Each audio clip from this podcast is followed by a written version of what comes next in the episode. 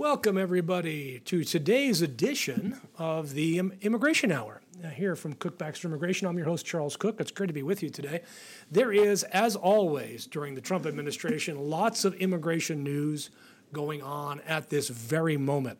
Uh, and we, of course, have to start with the president's tweet last night on um, this idea that uh, he, President Trump is going to, and ICE are going to begin uh, some sort of um, enforcement action. This is, you know, besides the crazy stuff about the thousands of people lining up uh, for uh, uh um, um, the the rally that'll be happening at the same time as the American Immigration Lawyers Conference kicks off in the same city in Orlando.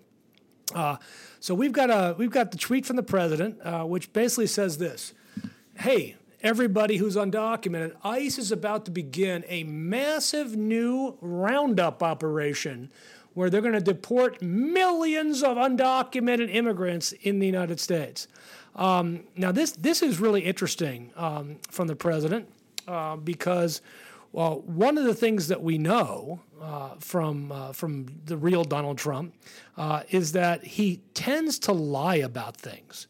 Now, there is no doubt that uh, this tweet uh, from yesterday, where he says this quote, next week, this is about 12 hours ago, this is 10 o'clock last night when all good other good human beings are sleeping. Next week, ICE will begin the process of removing the millions of illegal aliens who have illicitly found their way into the United States. They will be removed as fast as they come in. Mexico, using their strong immigration laws, is doing a very good job of stopping people, next quote, long before they get to our southern border. Guatemala is getting ready to sign a safe third country agreement, which really um, obviates what a safe third country really means. The only ones who don't do anything are the Democrats in Congress. We must vote to get rid of the loopholes. Uh, loopholes, by the way, you, you, might know those as the law. Um, and fix asylum, meaning make it impossible to get. If so, border crisis will end quickly. So that that those two tweets are kind of a mishmash of two separate ideas. One, to slow down or stop the number of people seeking asylum in the United States on our southern border, and two, the the uh, ten and a, now ten and a half million people in the United States that are undocumented, um, deporting them. Now, what what we in the field take this to mean uh, is that ICE will uh, resume aggressively something that it did last year and the year before, and that is look for people who have orders of deportation and go to their homes, detain them, and then ultimately deport them from the United States. Because the, these are the people that ICE has the ability to actually physically deport. When ICE arrests people that do not have deportation orders, then they have to put them in custody for two to six to eight months, depending on what they're asking for. Uh, virtually all of them have relief from removal. Uh, and it's, it's a much more expensive uh, process than ICE simply picking somebody up, holding them for a few days, and then deporting them. Uh, ICE uh, is easily able to do this because a large chunk of these people actually report to ICE every single day. I had a quick call last week from a reporter for the Associated Press who was asking me why there were big long lines to get into the immigration court building when she drove by that, that morning. And I said, Those people aren't, most of them aren't going to immigration court. Those are people that are reporting to ICE uh, in accordance with either orders of supervision or orders of release, uh, which gives lie to the, the claim that people don't show up for their hearings because they're they're literally waiting outside of the building for hours to get in to tell ICE where they live and that they're still around and they're still either waiting to be removed or waiting for a hearing coming up. Uh, but we uh, we saw this play out dramatically yesterday. Uh, we have been representing for about six months a Vietnamese national uh, who came to the United States as a refugee back in the late 80s.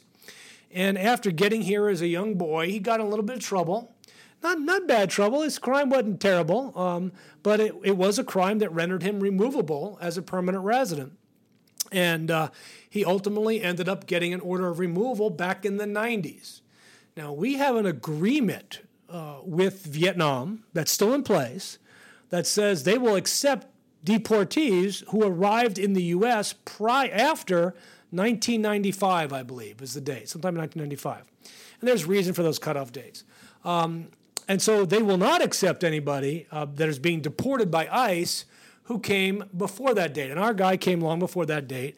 And we have managed to keep him out of custody. We pulled him out of custody once. We managed to keep him out of custody for the last six months. Um, and yesterday, he'd been reporting every, like every month, every other month to ICE. And he reported yesterday, and because he presumed that things were going smoothly, uh, he didn't know, let us know that he was going in. He said, "I don't, I don't need my lawyers today." And sure enough, I get a phone call from him um, right after he gets there uh, that said, "Hey, they're arresting me, and they told me they're deporting me tomorrow."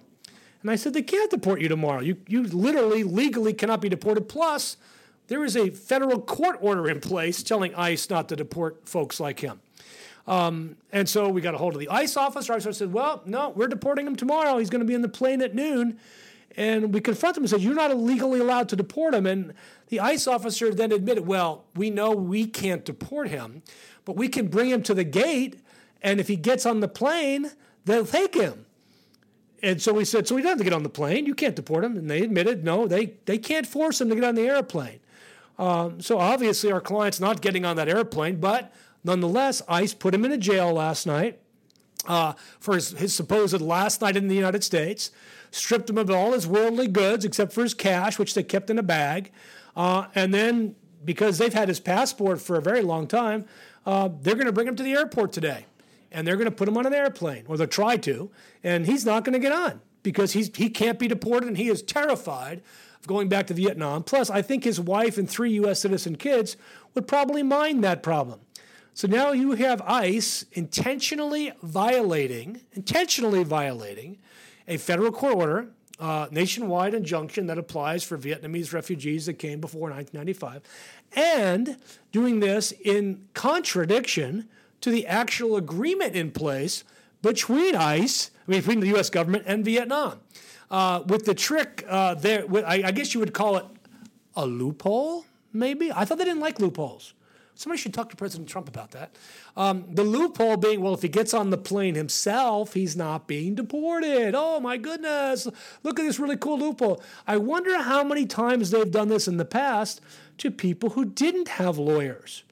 That's what's really disturbing here, is they are clearly doing this. This is not the first time, just the first time that we find out about it. So we'll report more uh, next week about uh, what has happened to our client and maybe even uh, do a quick, quick talk with him about uh, what happened to him and what ICE said and did here.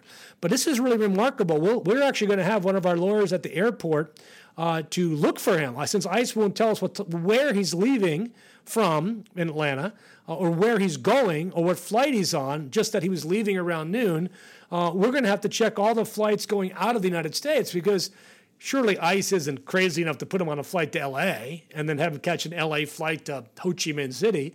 Uh, they got to fly him outside the United States, but he doesn't have a visa to go anywhere else. And there are no direct flights from Atlanta to Ho Chi Minh City. Uh, so it'll be curious to see what's going to go on. But this is an example of, you know, the Trump effect. And Trump saying ICE will begin the process of removing millions of illegal aliens. You know, he lies all the time. Uh, but what he will do, and what ICE will do, is they will wreak havoc in immigrant communities throughout every major metro Atlanta and non metro Atlanta in the United States. Uh, they will arrest um, what, what we would call the low hanging fruit. Uh, I think they call them incidental arrests. Uh, people in the houses that they, that they are allowed into uh, by people to uh, and arrest the people that don't have papers. Uh, this morning on Facebook Live, we did a quick Spanish Facebook Live that alerted people to their legal rights uh, when ICE knocks on their door. Uh, the legal right to ask for a, judicial warrant. They don't have them. They don't. They, are too lazy to get them, so they don't have any judicial warrant. Um, and if they had a judicial warrant, the marshals will be at their door, not not not ICE. And marshals you have to let in if they have a judicial warrant. ICE you don't have to let in, and that applies to your car. If you're in your car, you do not have to put the window down. You do not have to open your door. You don't have to get out. You just simply say through the window, Show me the warrant.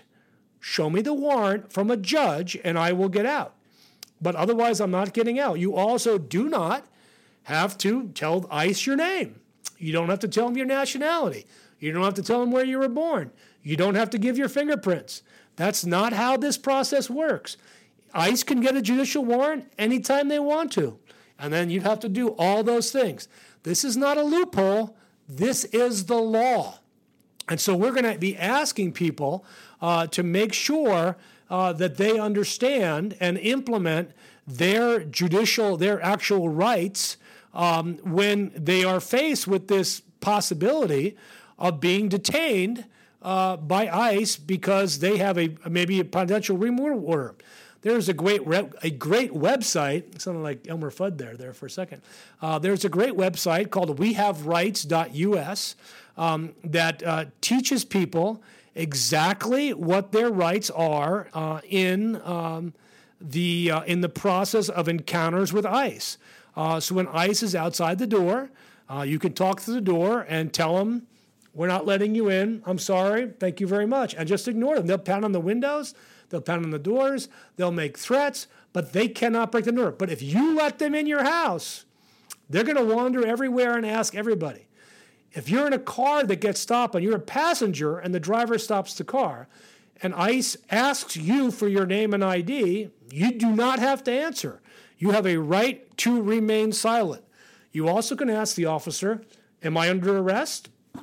And he has to answer you. If he says no, then you just sit there and you can ignore the threats, you can ignore the warnings, you don't have to get out of the car. You have no legal obligation to comply if you're not under arrest. Now, if a police officer asks you your name, an actual police officer, then you, by by what Supreme Court has said, you got to tell them what your name is.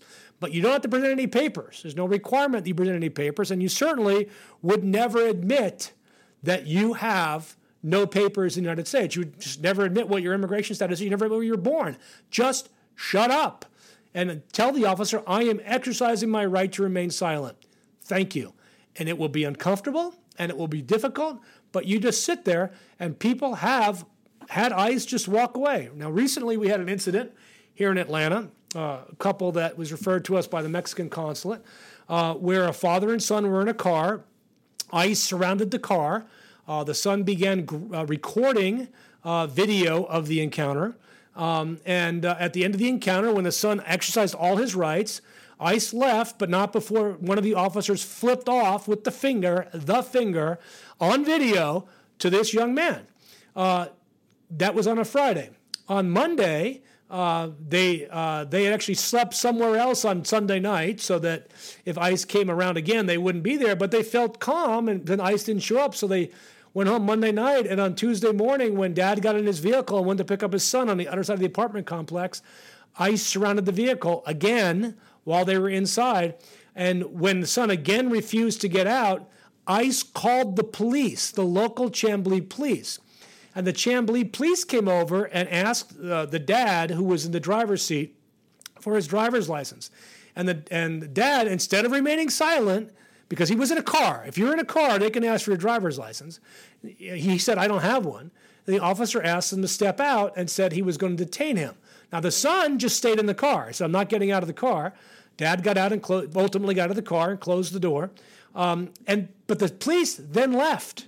They did not arrest the guy. Now, we're going to be finding out what the Chamblee police's involvement in this was, but if they were acting on, the behalf of ICE, it was wildly inappropriate, uh, especially not to arrest the dad or ticket him in any way for sitting in his car without a driver's license.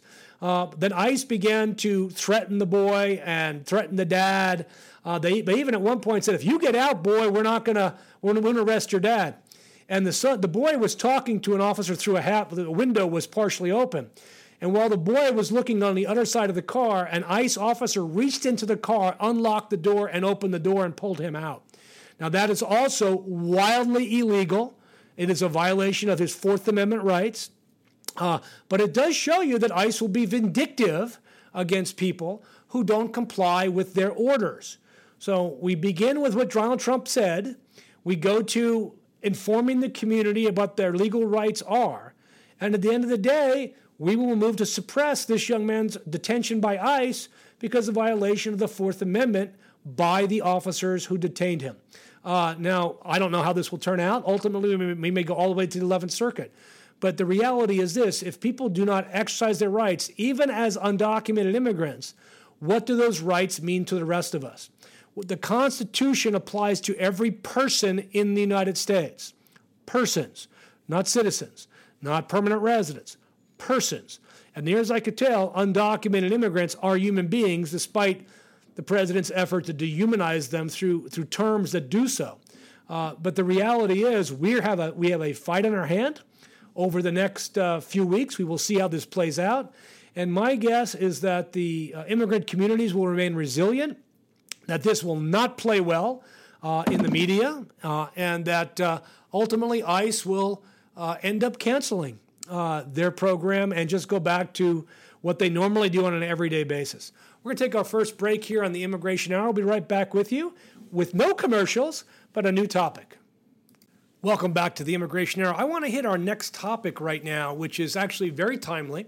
I want to talk about the Fairness for High Skilled Immigrants Act of 2019. This is a bill that was proposed by Senators Mike Lee, Republican from Utah, and Kamala Harris, a Democrat from California and running for president. Um, they introduced the Fairness for Skilled Immigrants Act on Wednesday in the Senate. Uh, in the House, a similar version of their bill has like 300 co sponsors. Uh, that's HB 1044.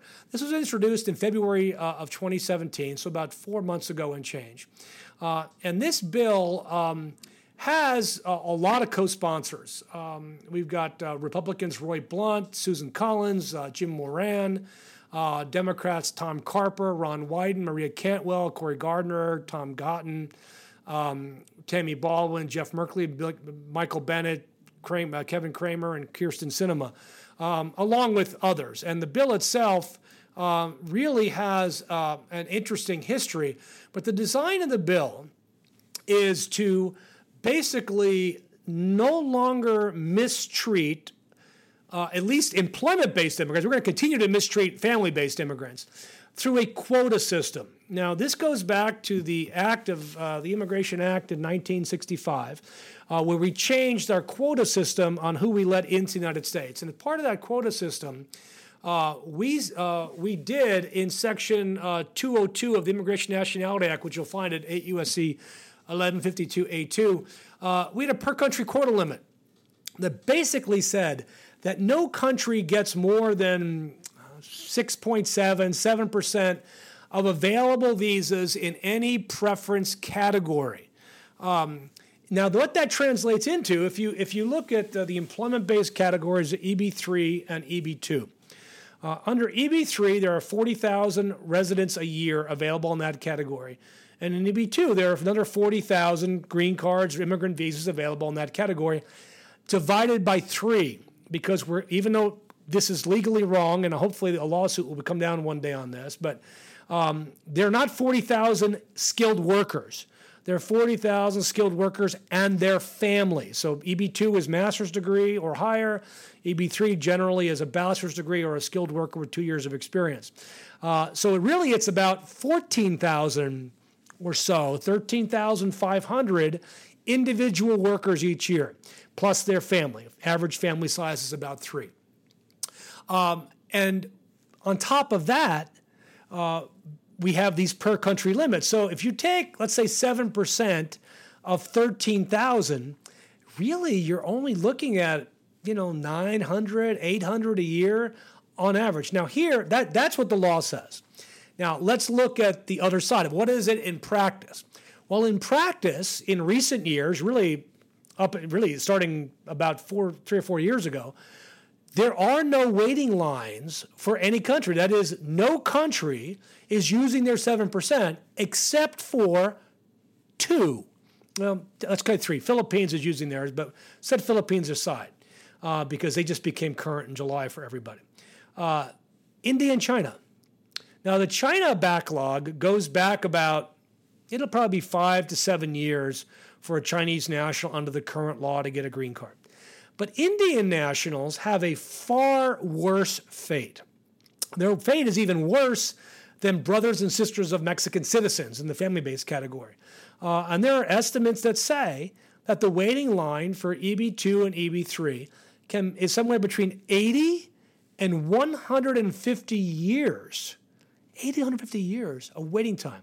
Now, by any measure, that's not fair. Um, and you have to wonder, well, why is India so much different than everybody else? And it's the fact is, India is not different from everybody else. India is treated exactly the same as everybody else.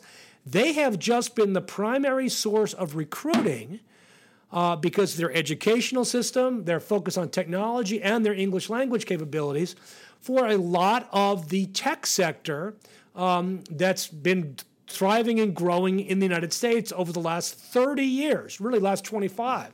Uh, and a lot of folks have come from India, and they've got this long waiting period. Here is a couple of the downsides of that. One, they are trapped by their employers. Now, of course, they can change employers. New employer does another labor certification, but they're trapped with their employers. They're trapped working in their field. That's for the rest of their life. The rest of their lives. These are these are lifetime jobs. Two, if they have a child born outside the United States, that child will grow up in America, but will age out at the age of 21. And if mom and dad don't have their green card by then, their residence, the kid loses their status and has to find his own way in the United States, even though he has been raised and went to school and likely much of college in the United States. That child ages out and will have to start their own path through a work visa like an H 1B or marriage to a U.S. citizen. Um, so that's that's a nightmarish scenario. These are the these are the dreamers that aren't undocumented. These are the dreamers that grew up here legally but have no path to residence because they're going to age out because of these per country limits. You also have the the uncertainty of the current administration's treatment of H-1Bs. The vast majority of these uh, EB2 and EB3 Indian nationals are on H-1Bs. Uh, and so they have really to suffer every year, two or three years, as their visas are renewed or as they change employers. CIS made any time say, you know what, we don't think your degree is a professional degree. And we don't think that um, uh, your job is really a, a, a, a, job that requires a specialty occupation. So we're going to deny it, even though you've been on an H 1B for 20 years. Go home, have a nice life. Uh, so they, these pressures are enormous on the Indian uh, uh, community, Indian immigrant community. And so they have been striving for years, um, got to be close to a decade at this point, uh, to fix this per country limit. And in the last Congress, uh, this is the Congress that ended in uh, early January of 2019. Uh, in the House, passed the bill on the fair on the fairness bill, a different version of it, and at one point it had 350 co-sponsors. I mean, why is that not voted on yesterday? Uh, current, the current version of this act in the House, uh, HR 1044, uh, has somewhere northward of 300 co sponsors. Put it on the floor, Nancy. Come on. What are you waiting for? Um, but it's never really the House that's the problem right now, it's the Senate. And the good news is you have a bipartisan uh, group of senators uh, that uh, have introduced this bill. But there is, on the flip side, what is the downside to the High Skilled um, uh, uh, Workers Act, this, this Fairness for High Skilled Worker Act? Well, in previous iterations of the bill, basically it made the it took away the per country limits and allowed it made people who had no waiting time, which is everybody else in the world other than Indians and Chinese, and it turned their waiting time into seven years turned it into seven years. Um, bam, just instantly like that. Um, and obviously, there was a lot of backlash against that. Why should all of a sudden, just because a lot of people from one country come, why should they then get preferential treatment over those who are from countries that don't have high immigration but shouldn't have to wait seven years because they're not using their number? So there's two sides to this argument, uh, despite what some people say. Um, and uh, that's why the new bill proffered by uh, Senators Lee and Harris actually kind of addressed that in a much different way. And here's what, uh, what this bill says that is produced uh, is introduced in the Senate. Um, and it says uh, that the Fairness for High Skilled Immigrants Act of 2019 does this. The total, this is in section 2A2. The total number of immigrant visas made available to natives of any single foreign state or dependent area under the law in any fiscal year may not exceed 15% in the case of a single foreign state or 2% in the case of a dependent area of the total numbers of visas for that. So it took the 7% and doubled it. It doubled that number. Um, and that, that is a lot more visas and cuts the line instantly in half. And here's the deal when countries aren't using their numbers, those numbers are in fact allocated to India and China. So it's not that they're only going to get 15%, they're going to get a minimum of 15%, which probably means there's still no real, they're probably getting 15% anyway. Uh, it's just that it's more random if they get it or not. Um, now they may get at, at least 15% plus more. And we know that the numbers of, undocumented of, of immigrants are still slowing. And this, this is a part of another show one time, but we know that the number people coming to the United States is actually dropping, even though you can come to the US right now in 18 months on a green card from anywhere in the world if you have a job offer, if you're not from India or China. Now, other parts of this bill uh, are um, have an interesting uh, tap, an interesting factor for countries that are already at the ceiling. It says this if the total number of immigrant visas made available to natives of any single foreign state, India, will exceed the numerical limitation in any fiscal year, the immigration visas shall be allotted to such natives of, of India, let's just say India, in a manner so that, except as provided above, the proportions made available under each of the paragraphs is equal to the ratio of the total visas made available under the respective paragraphs. Now that you're going to say, what the heck does that mean? But basically, it means that India is going to get more visas if other people are not using it. Um, now, for China, uh, is uh, China's always had a, an offset because of the Chinese Student Protection Act of 1992. Basically, we've been reducing the number of Chinese immigrant visas by the kids that came 30 years ago and were stuck in the United States because of Tiananmen Square. They literally strike that, which instantly makes Chinese visas uh, available, and we should clear the Chinese backlog in a year or two uh, because the numbers from China, because of Trump's because of the tariff, because the, of what the Chinese government is doing, we're seeing fewer uh, fewer folks coming in. Uh, you're going to see China become current uh, in the not too distant future. Um, now, in the uh, the uh, the transition rules for employment-based immigrants as part of this bill. Um, so for fiscal year 2020, 15% is made available under each paragraph. They're allotted uh, to India with the largest aggregate numbers of natives obtaining visas. Uh, fiscal year 2021, 10% are made available. So they're for the, for the next uh, three years, uh, India trying to get more visas than they normally would get, uh, so they could so they can begin to clear the backlog.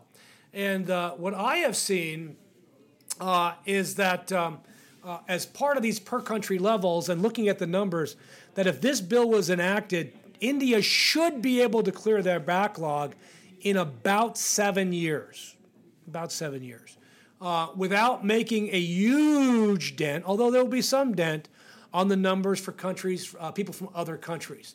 Um, and so this will, um, uh, this will be actually uh, a good thing if it passes, but it will have, you know, it'll be in some uncertainty if it moves forward.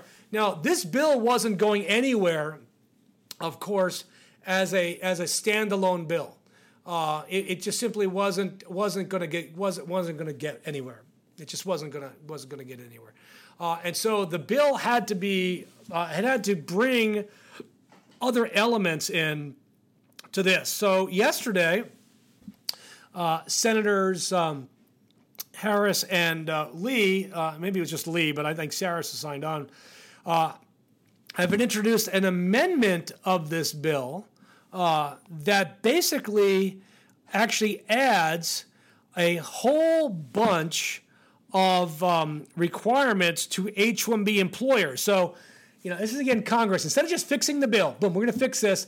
They want some people who don't like H 1Bs want a trade off. Now, they will, they, they, they will lose some co sponsors over this. Not many. They will lose it, but they might gain more than they're losing. Uh, so basically, here's what it does uh, Senator Lee's amendment um, basically clarifies the employer's obligation to indicate on the LCA how it calculated the prevailing wage rate. Now, if you're using prevailing wages from the OES wage survey, you're fine. That's not a big deal. It, it requires more effort, okay, but it's not a big deal. Uh, second, it requires employers to certify that they are not favoring H 1B non immigrants over Americans. That's a box. And honestly, I don't know a single U.S. employer who'd rather pay thousands of dollars to the Immigration Service and subject themselves to audits and fraud site inspections than just go ahead and, and hire an American worker if there's one available.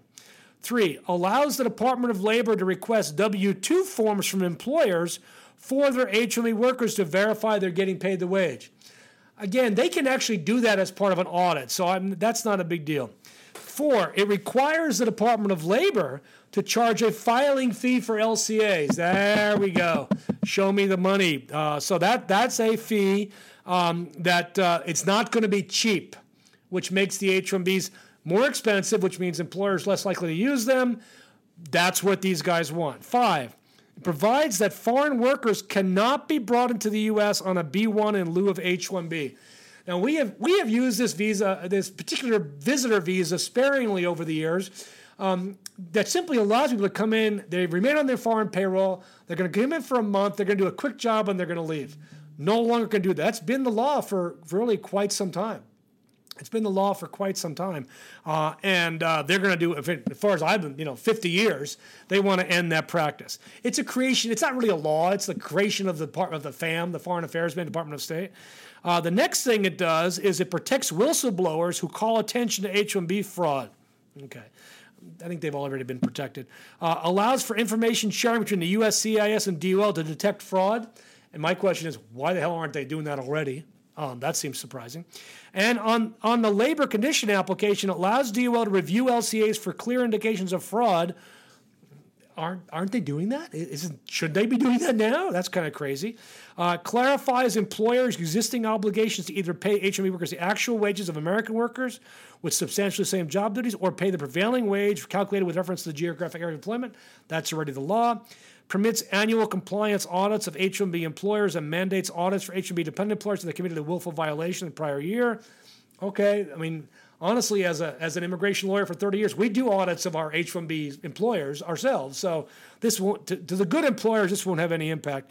It increases the penalties for LCA violations that have not changed in 1990. I don't have a problem with that and it expands the Department of Labor's investigatory powers by uh, allowing investigation to be based on any anonymous complaints Right now, it can't. It can only be people that are affected by the H-1B.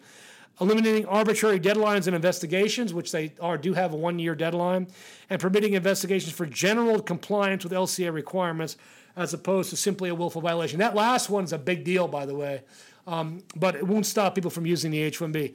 Uh, so we're we're going to see, I think, um, a, um, a, a, a this this I think will bring this to the floor of the Senate uh, if uh, if the Grim Reaper decides to bring it forward uh, as a standalone bill. It is a good standalone bill. I do not think that the amnesty only crowd, the people that say, "Oh, unless we have a legalization, we won't vote for immigrant," I don't think they're going to stand in the way of this. I think this is a good thing, and um, certainly it'll be really good uh, for our clients and friends uh, from India and China as we as we put fairness into our overall immigration system. We're going to take a quick break here on the uh, on the immigration hour. We'll be right back with our final segment today. Thanks everybody for listening in. It's uh, great for me to be back. I haven't been gone long. Uh, hopefully, you haven't been gone long either. Uh, and one day we'll record commercials and other fun stuff to put in here. But for now, I think it's just talking about immigration is really, really important. Um, the Pew Research folks have come out with a new fact sheet. Um, and I love immigration facts. Uh, you will hear uh, the anti-immigration movement try to manipulate facts around, but uh, you know, at the end of the day, you just need to look at the facts, not statistics, uh, which can be skewed and which you know folks in the anti-movement have used for years uh, uh, to to to try, try, to argue that immigrants are bad for America. Um, but I think the Pew facts are vital to us understanding really what's going to go on. Um, what first factoid? Uh, the United States has more immigrants than any country in the world. Clearly, that makes us great, right? Uh, isn't isn't being great part of part of that? Uh, I think this is a wonderful thing. We have more immigrants today. There are more than 40 million people living in the United States that were born in another country, accounting for about one fifth of the world's migrants in 2017. The population is also extraordinarily diverse, with about just about every country in the world represented in U.S. Uh, in the U.S. population. So, How many people in the U.S. are immigrants? The U.S. foreign born population reached a record 44.4 million in 2017. Since 1965, when the U.S. immigration laws replaced the national quota system, the number of immigrants living in the U.S. has more than quadrupled. And this has accounted for about 85% of our population growth during that time frame. Immigrants today account for 13.6% of the U.S. population, um, which is nearly triple what it was in 1970. However, the immigrant share of population still remains below the highest levels of immigration share of the population dating back to 19, 1890, when uh, immigrants made up uh, almost 15% of the U.S. population. And really, it is only through immigration that we have grown as a country. Um, if you take out all the immigrants that have come to the U.S. since 1965, we are a substantially smaller country. We are smaller than Europe.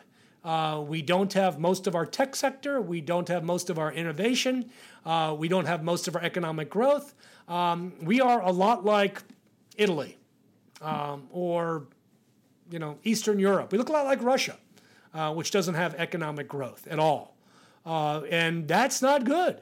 America is much stronger today because of the immigrants that have come. So here's, a, here's the next question What is the legal status of immigrants in the United States?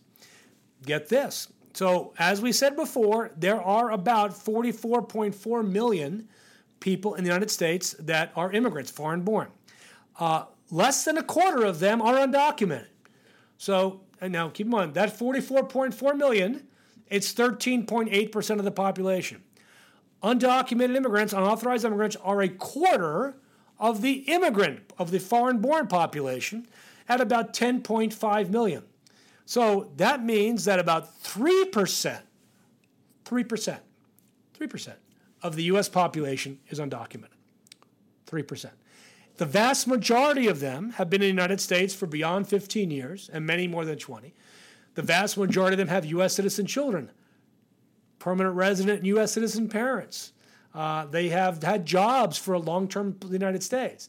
They are as much part of this country as the native born are, for the most part.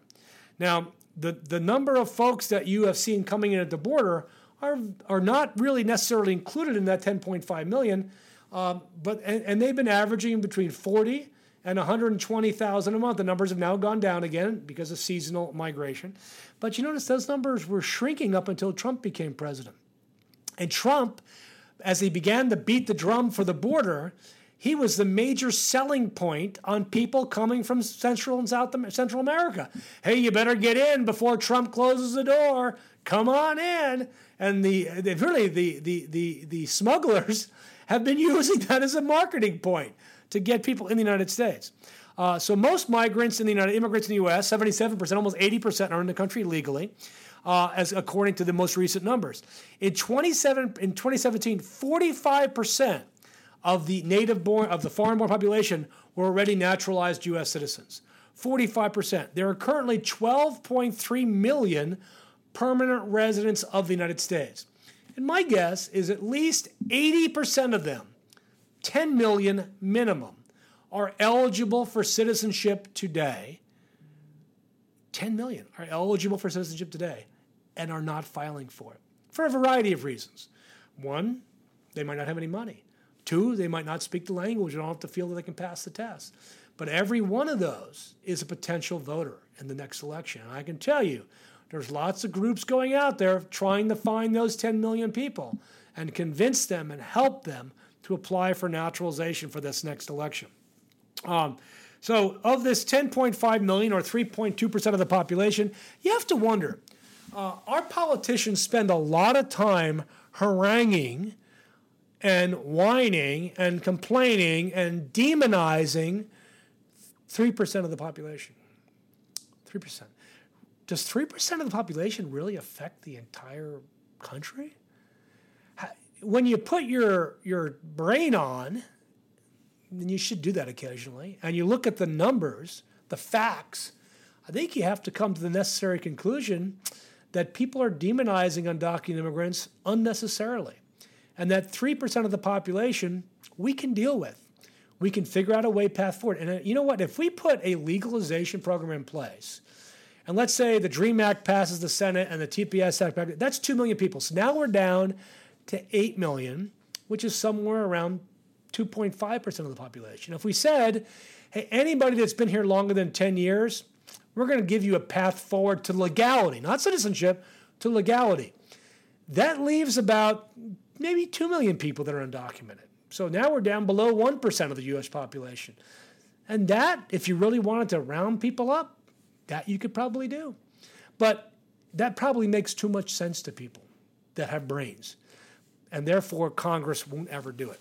Not that I'm saying that Congress doesn't have brains, um, but they don't. You know, not all, we talked this briefly, not all permanent residents want to be citizens. Uh, uh, some don't want to do it. Uh, some figure they're just here for the short haul and they'll go back to their home countries at some point in time. Although the number of uh, naturalization applications has climbed in recent years. Um, right now, the Trump administration is scurrying like uh, rats off a sinking ship to interview and naturalize as many people as possible because they have been so slow in naturalizing people this year that if they don't get it done by September 30th, they are looking at the lowest levels of getting people naturalized in decades. In decades. So they're scurrying. Uh, heck, they're even scheduling our clients here in Atlanta to go to Greer, North Carolina, four hours away, and Montgomery, Alabama, three hours away, uh, to get people uh, sworn in uh, to, to, to, do their interviews. Uh, so here's an interesting factoid from the Pew, such, such as that Mexican lawful immigrants have the lowest naturalization rate overall. That's actually kind of shocking, but not stunning. But mostly it's about finance and language.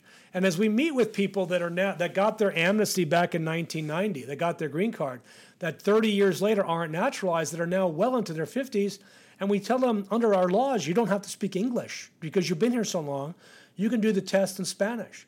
Um, and they're like, "What? I didn't know that." Um, and so we're going to see a lot more people naturalizing, I think, over the over the next year. Um, now, here's what's interesting: people arriving in the U.S. today, this factoids, um, uh, Latinos, Hispanics are declining. Uh, and uh, in fact, uh, that the percentage of immigrants of Latinos is less than 26%. And then it's Asians, uh, both uh, people from the Far East and East Asia, um, that uh, the Far West Asia that are coming. It's all of Asia. And they are 37% of immigrants coming to America, Uh, the rest made up of, uh, of Africans and Europeans. Uh, so it's really interesting to see the numbers and the percentages of the foreign born population. Now, if you project out at our current, if our numbers stay the same, and that's no guarantee, uh, because if if you resolve the India and China backlog, such that they no longer have a backlog, and India and China become more like the rest of the world in immigration, uh, our immigrant population is not going to grow at the numbers that they currently have. Now, if you project what we've grown going forward, uh, there will be 78 million foreign born people in the United States by 2065. I'll be, I'll be dust by then. Um, but that's just projecting the way we've grown over the last uh, 50 years. Uh, those numbers are no, by no means certain, and we know that Mexico, for example, has net out migration. No other country in the world other than India and China are using their numbers. Uh, Philippines a little bit, but nobody else is using their numbers. Uh, and those countries will ultimately stabilize and they won't use their numbers either. And so America will stop being uh, a nation of so many immigrants um, and we'll return to the times of when we had lower number of immigrants going forward. I mean, you can write that prophecy down, but that, that appears to be uh, where the trends are going. Now, the, the real shocking part, of course, of this Pew study is um, how many immigrants have come to the U.S. as refugees. Uh, and as we, we look at these numbers since 1980, since we started allowing refugees, there have been about 3 million that have settled. Uh, and we averaged over, over the last Obama and a Bush year somewhere between 50 to 75,000 refugees. But in 2018, there was only 22,500 refugees. And they're slated to be far more, far less this year than before because the president doesn't like refugees. He doesn't like helping people that are in the worst times of their lives and resettling them here. Um, by the way, the largest country of, uh, of resettlement over the last decade has been Burma or Myanmar. Um, and uh, just this last year, it was the DRC, the Democratic Republic of the Congo, that sent the most people, followed by Burma, the Ukraine, Bhutan, and Eritrea. So, you know, the Ukraine. We have refugees we are settling from the Ukraine. Thank you, Donald. Um, so I, I would encourage you to take a look at this Pew study. It's got great facts in it, especially for those of you who listen to this that teach, uh, teach immigration law at law schools or at universities. Um, we're going to sign off. It's been a great week. Uh, this week is the annual conference of the American Immigration Lawyers Association. We should be able to bring back some crazy facts, some crazy information uh, to share with you next week because something always breaks at USCIS or ICE when, uh, when AILA meets uh, and all the lawyers are out of town. Uh, I guess the cats are gone and the mice will come out to play. Till next week, this is your host, Charles Kuck, on the Immigration Hour on America's Web Radio.